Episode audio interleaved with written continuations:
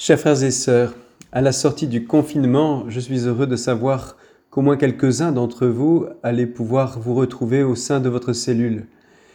Il y aura d'ailleurs bien d'autres domaines de la vie personnelle et sociale qui vont lentement se réanimer, différemment selon les situations.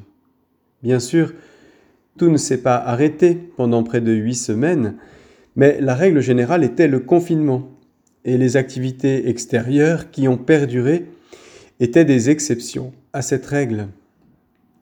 Cela a profondément modifié notre vie quotidienne et notamment nos relations.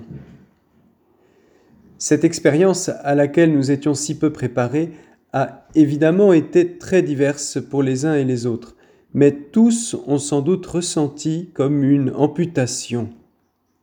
Même ceux qui ont travaillé sans interruption en quittant leur domicile, comme à l'accoutumée, n'ont pas pu visiter un parent âgé ou découvrir un enfant nouveau-né, aller à un mariage, passer une soirée avec des amis, poursuivre une activité associative.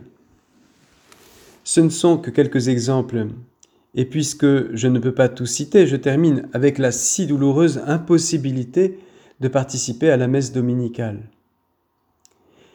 J'ai parlé d'abord d'amputation et vous verrez si ce terme vous rejoint. Pour d'autres, je parlerai même d'une sorte d'asphyxie, un manque d'oxygène. Je pense à ces personnes âgées qui se sont laissées mourir dans des maisons de retraite.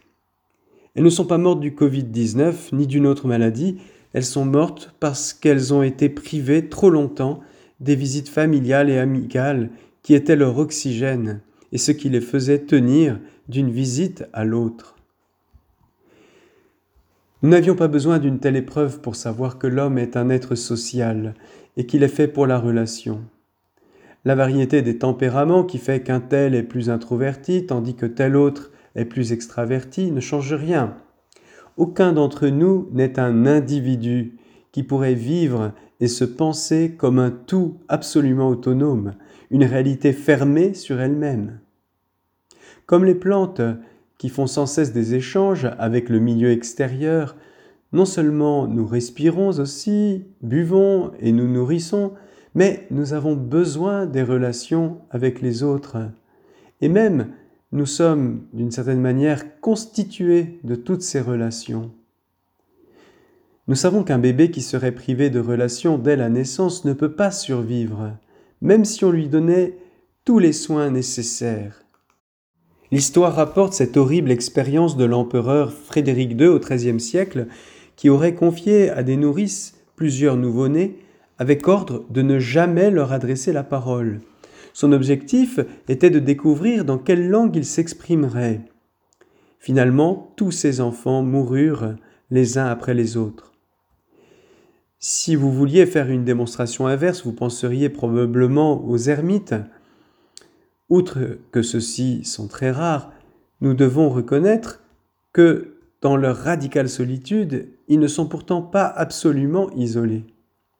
Le diocèse de Versailles a eu pendant des dizaines d'années une femme ermite dans la forêt du côté de Maule. Mais cette femme était très reliée à la vie du monde, à l'évêque, à l'Église, en étant fidèle le dimanche à la messe, et bien sûr à Dieu, comme, comme chacun de nous, mais probablement bien plus intensément que chacun d'entre nous. Pour aller plus loin que des constats et des évidences, je voudrais terminer cet enseignement en redisant ce que la Bible nous enseigne. Au premier chapitre de la Genèse, nous apprenons que Dieu créa l'homme à son image, à l'image de Dieu, il le créa, il les créa hommes et femmes. Et bien plus tard, avec la plénitude de la révélation venue par Jésus-Christ et l'Esprit Saint, nous découvrons que ce Dieu qui créa l'homme à son image est trinitaire, c'est-à-dire qu'il est comme une société, une société si parfaite que les trois qui sont en elle sont un.